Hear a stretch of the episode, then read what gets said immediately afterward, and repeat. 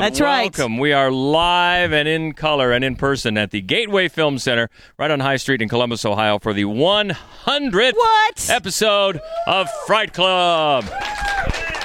I'm Hope Madden. I'm George Wolf. We are from maddwolf.com and we are doing it live and we're going to see a great movie tonight and talk about some fun stuff and it's it's crazy to me that we've had 100 of these. you know, it's funny because when we did them once a week, you bitched constantly about how many we were doing. So You know what? I'm surprised That's that not you're true. surprised. I wouldn't say bitched, but uh, we can't we can't thank the Gateway Film Center enough. Actually, we got to go all the way back to the beginning. We got to thank Eric and everybody at Studio 35. That's where Fright Club started. Yep. And then we moved to our, our friend Kevin at the Drexel. Yep. And we kept it going there. And then we we just really found a home here at Gateway because this is such not only a great theater, but it's a great theater and a great community, as we found out, for horror films. And especially once Bridget and Columbus Horror got behind us, right. it was huge. That is right. Yay. Thank you. And by the way, speaking of the Gateway, they did some special menus for us tonight. You guys have been partaking of some of the special drinks. We've got some special finger foods here, so please Made with real finger. come on down. And if you'd like to have some, help yourself. We'll have it right here on the uh, on the tables. So enjoy some of that. And of course, we got to thank from the very beginning, obviously, Fright Club episode one. We got to thank Daryl and everybody at Golden Spiral Media who've been hosting this since the start. And uh, you know, uh, we give we give Eric credit for coming up with the idea for the the live event, but it was Daryl who came up with the idea for the podcast. That's right. Hey guys, do a podcast. So we said, all right. And 100 episodes later, here we are. So yeah, thanks, Daryl and Golden Spiral Media. We appreciate it as always.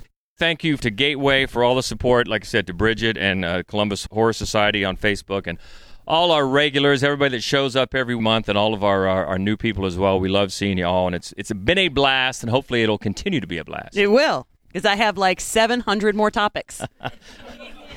And how many have you just thought of tonight? Just a couple. Plenty. All right, but uh, we got a great movie tonight. One that we've talked about before. I know We it's have. been on a few lists, and uh, we've got a, a- some movies that have shown up on some of the lists before. But uh, we'll get to that. And the the theme to go along with our movie tonight is ritual. Rituals, rituals and horror movies. So these are, uh, I think, the five best movies. Uh, the ritual scenes, or what leads up to the ritual in the horror movie, is the best in these five.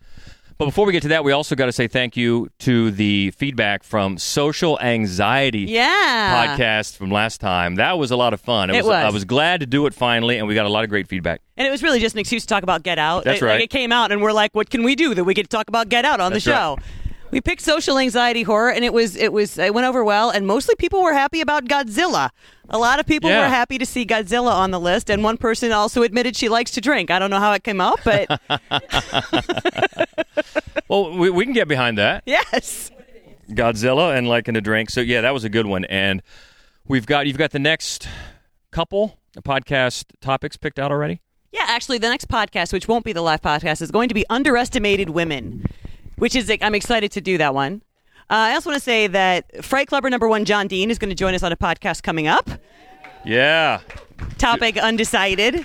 And then next month, second Wednesday of the month, next month, and I need your help for a second. Okay, so we're going to show Antichrist. Yeah. We're excited about it. It Have- is a who- gorgeous, gorgeous film, and we're excited to see a picture. Who's seen Antichrist? Antichrist? Uh huh.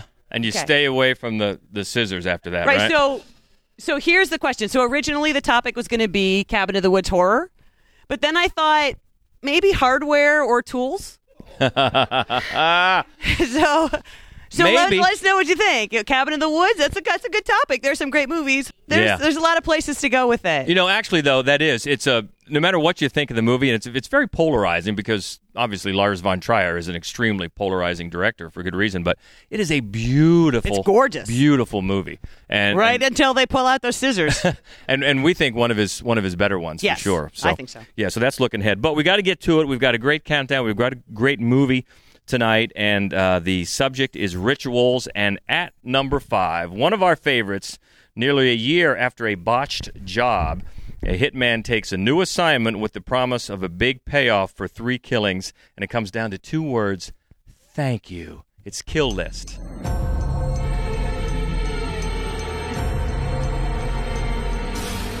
This was a Fright Club episode. We showed Kill List here. We love Ben Wheatley. Yeah. And I love this movie. I love This is terrific finger, by the way. Feel free to come on down and grab some. And I love the way it's directed because it starts off as like an almost decipherable in terms of the uh, accent. So it takes a while to catch on to what they're saying. Like a gritty indie London, you know, crime thriller. And you just honestly have no idea where it's going to go. I mean, it's very compelling. The performances are great. And then, like George says, so all of a sudden they break into this warehouse and they're going to beat somebody up and kill him. And then this guy in the middle of this brutal, insane beating just looks up at him all bloody and says, like, super happy, thank you. And you're like, the fuck? Yeah.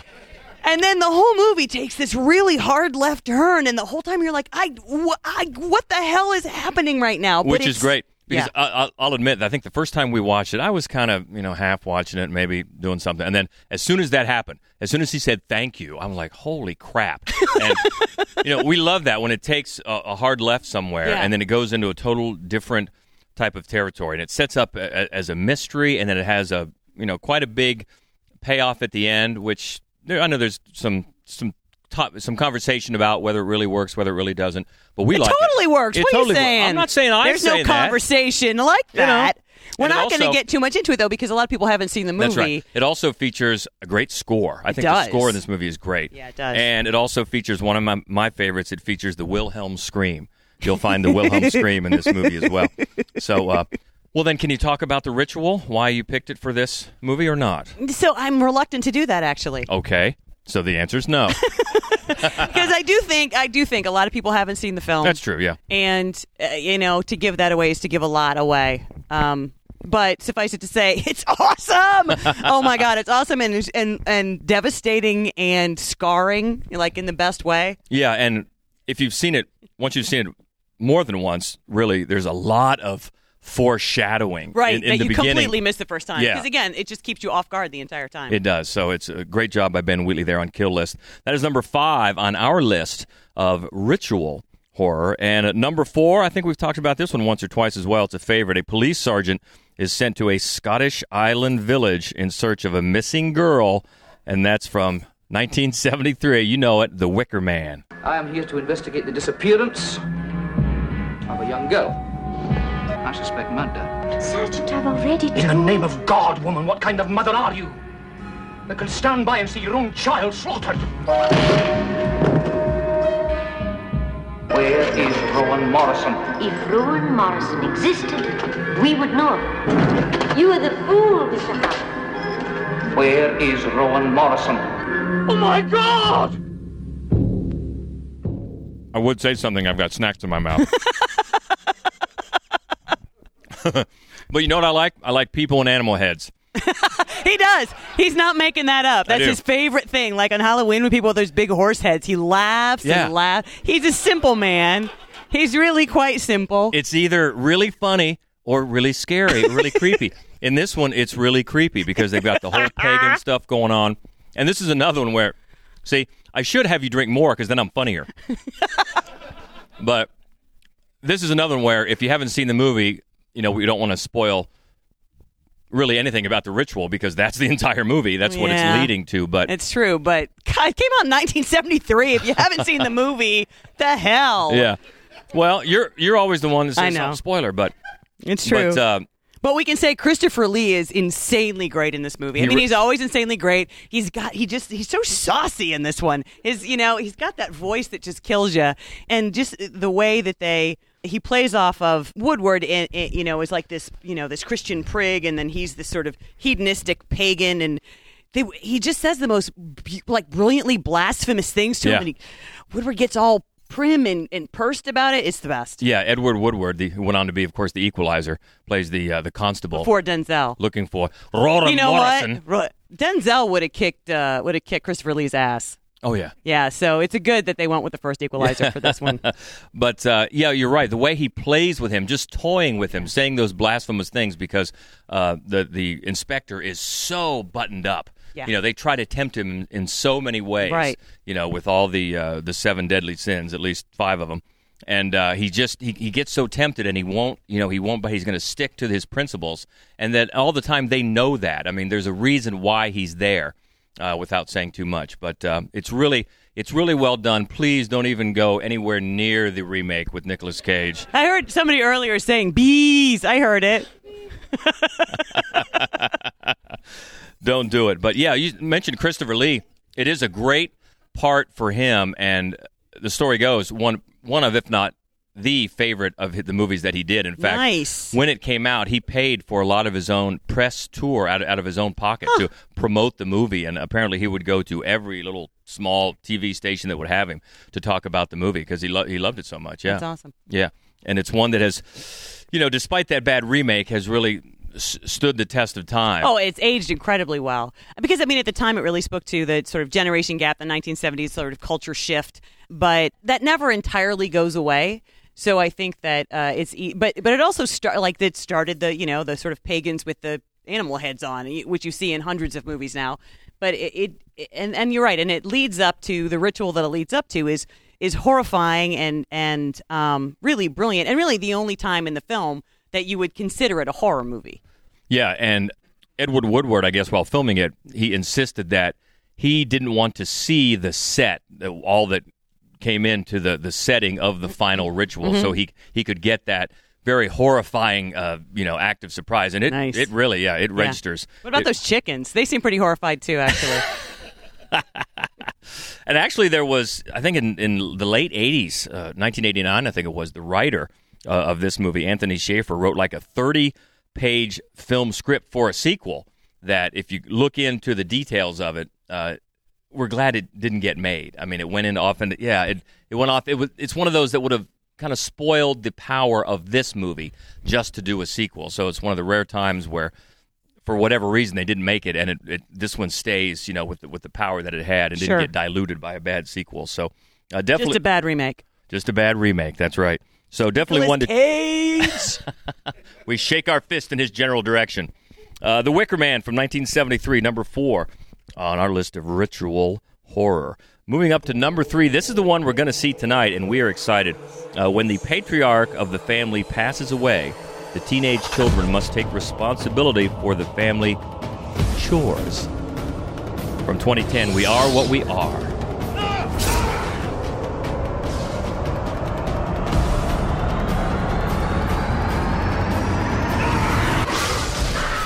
All right, so we've slipped away, as we always do, to a secluded theater so we can talk about this movie without spoiling anything. And specifically, since we're talking about rituals this time, more than any of the movies on this list, this one is really drenched in the ritual. They mention it several times. They talk a lot about it, but what's interesting is you don't get a good glimpse of what they're talking No, you about. don't. It's more the anxiety around the ritual and the timing. And time is a really fascinating The clocks. Yeah, strong, pervasive theme in this movie. But the Yeah. ritual too, like you say, they talk about it a lot. And and one of the things, so as opposed to the other films in in this uh, category, it's it's not maybe specifically religious. It's hard to really tell exactly what the ritual. We know what it's about. It's about meat preparation, Mm-hmm. Right. Um, yeah, I don't think we want to see more than we No, see. We see some of so. Mm-hmm. it in silhouette, which is and then and, and it's very sounds. Effective. That yeah. Yeah. as we were saying, you know, with with Martyrs, the sound design in this movie Yeah. is really effective. But you're right. The ticking clocks. Uh, so time is a very big element Mm-hmm, throughout it. And also,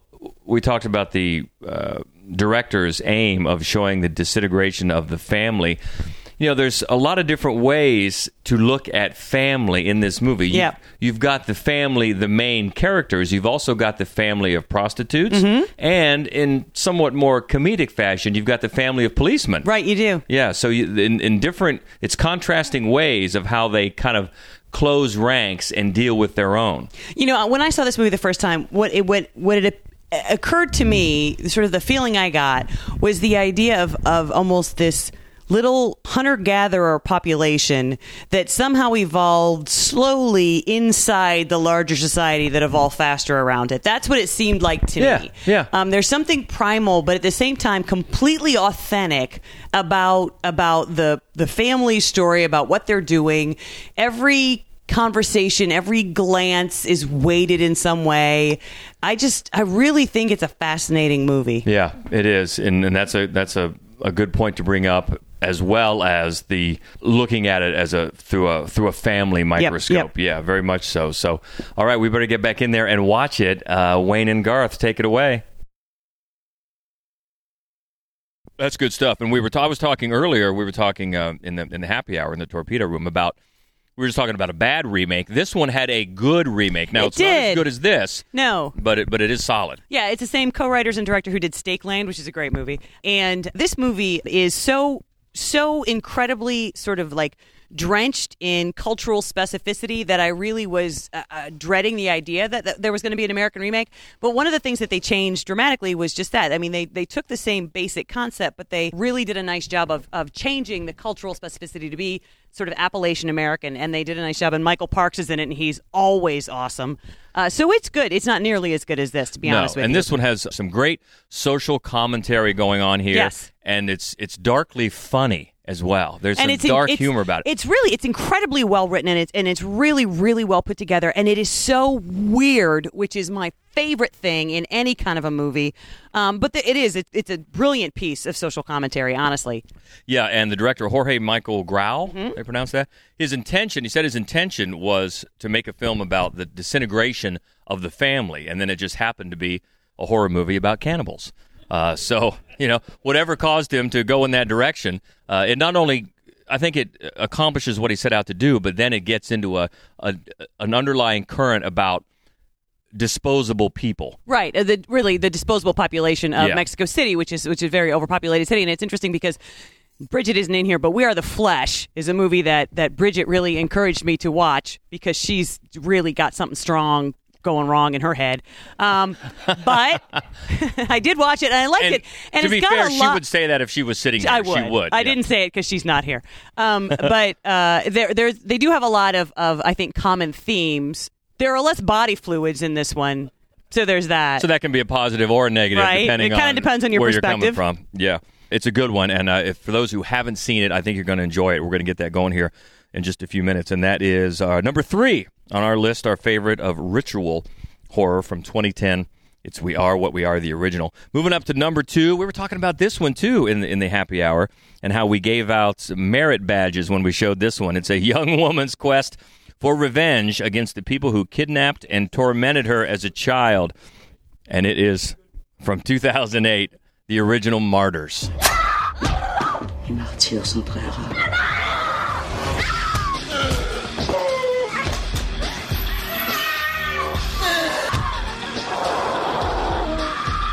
You know, we did have some fun with that when we showed it here for Fright Club Live. We gave out the, the, the merit badges. That was kind of a, a, obviously a warning to people that are not, you know, ready for this sort of stuff that it's going to be nasty. But but also it it it does as as you said, it does have a point about the extreme violence. It does. I mean, it, it's not. It's not just in it for you know the gore of it. It's um. It's it's a really incredibly smart and visceral film, and it's well written. It's well acted. The sound. uh, This I'm not. I mean, I'm not like a cinephile to the degree I'm like, ooh, the sound editing. I'm really not. But the sound in this movie is crazy. when this metal. Uh, ladder drops Yeah. you're like oh god don't go don't go there it's um i mean everything I was yelling, "Don't go there!" before the ladder dropped. I mean, like, what are you doing? And it's another one. It's another one uh, like Kill List that you know you think the movie is a certain thing, and then it it goes one way with this person who has stuff bolted to her head. And then you're like, I don't know what I've let myself into. And then it goes a whole other direction, and you're like, God damn. um, But it's it's incredibly well done. I love uh, I love French extreme cinema. It's maybe my favorite of all the horror genres. And um, of all of those, this and Inside, both films that we've shown in this series, are my very favorites. Yeah, they they they bring it. Yeah, they do. They really don't back down. no, And- and they are not surrender cheese eating monkeys or whatever it is that Colbert used to say. Um, and m- much like we were talking about uh, the director of the last movie, his this one here, Pascal Laguerre. Mm-hmm. Man, I'm doing well with He those is. pronunciations tonight. Or I'm three beers in, one of the two. He has stated that he was he was inspired by Hostel. Okay, not our favorite movie, but it is you know one of the better ones by by Eli Roth. We talked about that last week or uh, last podcast actually. He was inspired by Hostel, but then decided he wanted to make a movie about not about suffering so much as about pain. And this one certainly has pain in it. Yeah. but uh, there's a reason for it, which Yeah. you, which you which leads to the and zealotry. Oh, I mean, yeah, I very much makes so. a lot of points about that as well. It's really heartbreaking. And also the woman who plays the the actual final villain, Mademoiselle. God, she's great. Mm-hmm. She is She's great. so creepy. yeah. She is so creepy. She is great, and that's this is another one with just a couple of years ago. I think had an American remake, Yeah, it's- which was I wouldn't say it's horror. It's it's a letdown in in yeah. many. So it's not. yeah, thumbs down. Yeah. No. So I Um, mean, it's not uh, Wicker Man remake bad, but it's not We Are What We Are remake good. It's it's still bad. Yeah.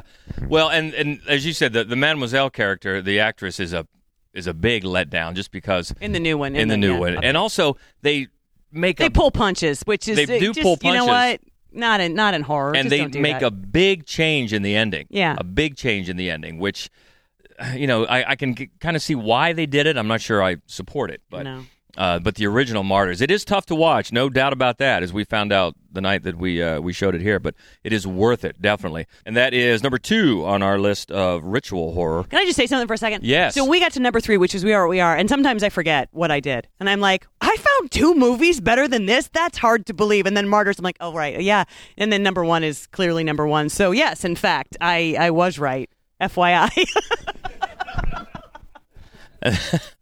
And this is one I think we just we just talked about recently as well, but there's always a good reason to talk about it. And it's when a teenage girl is possessed by a mysterious entity from 1973, The Ritual of the Exorcist. You tell me you know for a fact that an exorcism wouldn't do any good. You tell me that. The sour is mine. What an excellent day for an exorcism. You'd like that? Intensely. The power of Christ compels you. So great, so great. And we Yeah. just talked about this uh, very recently because it's been in many of our countdowns for good reason. It's so great. So let, maybe we just keep to talking about the actual ritual. Ritual, absolutely. Well, it kind of starts at the beginning, right, where uh, where he's in the Middle East and he's digging stuff up, and you can see some of some of that. And, and of course, it's a it's very, very, very Catholic film, and um, and uh, Catholicism is lousy with ritual, which I can say because I'm. Uh, I went to 12 years Catholic, so I'm allowed to say that. But I think that, you know, most of the scenes that are most memorable in this film happen during the exorcism itself. Yeah, which And is, is hard to believe, but from start to finish, it only lasts nine minutes. that is hard to believe. Yeah, because it's so intense and all the things that lead up to it. Because one of the things we've mentioned about this film before is one of the things that makes those nine minutes so effective is the slow build up to it. Really, when you watch it today, especially by today's standards, audiences today want so much payoff now, and it's this is a slow, slow build. And also the way he frames everything. So in the very beginning, when he's in the Middle East, it's very, very wide. Everything is wide and Yep. open. And then you know they're on campus, and then they go to the hospital to meet you know the mom, and everything gets a little bit closer. And then Regan is in the hospital, and she's having, uh, and everything gets a little bit closer until they're finally in that room, and it's like this big, and it's claustrophobic, and you can't get anywhere, and everything is an extreme close up, and it's it's, uh, I mean, it's just a phenomenal way to build the terror and dread, which of course he punctuates periodically with some crucifix business and some crab walking and some pee pantsiness and there's all kinds of stuff that happens in between so that you're not waiting forever. You're not waiting two hours for something to happen. Yeah, but one of the things that I think one of the things that, that has to be included every time you talk about not only this film but uh, uh, actually the the ritual because I do love sound so much, and that's the voice. Uh, Mercedes McCambridge, which uh, is a great name It is, yeah. Did the voice of uh, the demon once Regan was was possessed by the demon, and uh, originally they went back and forth depending on what account you read. That says she didn't want credit at the beginning just to make it that much more believable, but then once Linda Blair got nominated for Academy Award, then it came out that that wasn't her voice, and there was a thing about well, you know, would she have been nominated? If people had known that originally, people didn't realize that there were there were mechanics uh, like mechanical versions of her either so Well, that, when her head went around, I think they did. but sorry, is that a spoiler? but uh, But it's, I mean, the exorcism itself isn't the only ritual in here because it is so steeped in That's right. Catholicism. I mean, there are last rites, and there there are a lot of things about the movie that that lead you toward this exorcism in a way that makes it not seem unusual. Where in real life, you'd be like, no, an exorcism. Th- That's, an, but in this movie, the way they just sort of introduce different somewhat archaic ideas and, and, and rituals from Catholicism, make it all lead naturally to this. Like this would be a, a normal decision that this working mother would finally go to um, after exhausting everything else. And I just want to say, The Exorcist 3 also has some great, really scary, very Catholic moments in it. And, and, um, this scene in the confessional, because Yeah. we were talking about the voice, the scene in the confessional scared the living shit out of me.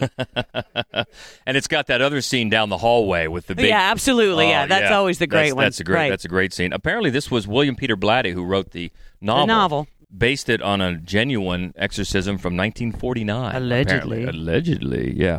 But uh, yeah, there's so many, so many great things about this movie. But you're right. There's there's more than one ritual going on. But when you get down, once you get down to it, in that only nine minute uh, exorcism ritual is just it's so intense. And one thing we always bring up, even when we talk about this movie, every time, Max von I was Sydow- waiting. I'm like, when is he going to say how old Max von Sydow was? he was only 44 That is when crazy, he made isn't this it? movie. And, you know, they did the, the makeup so that now when you see him, it's like, wow, he hasn't aged. And it's been like 50 years because they made him, he was only 44. That's still amazing. That is amazing. But um, you, sometimes, even when you see it today, especially the director's cut, some of the moments you can't believe this came out in 1973. It is amazing. I mean, I remember being in grade school and hearing my friends say, "Oh, you know, the legends about their parents went and people fainted in the aisles," and and then you saw it and think, "Yeah, I bet people just shit bricks when they saw this thing." you know, because it's intense, even for today. Uh, so yeah, The Exorcist, number one, on our list of ritual horror, and we got to get to the movie tonight. We are do. what we are, but again. We got to say thank you guys, first of all, so much. This is always such a blast. We want to say we want to say thank you to the Gateway Film Center, to Jason and Chris and everybody. And by the way, if we haven't mentioned enough, mark your calendars for October because Nightmare, the Nightmares Film Festival. Let me tell you, it's the second year. The first year was good enough. This thing, this film festival is fantastic. It's even going to be better this year. So mark it down.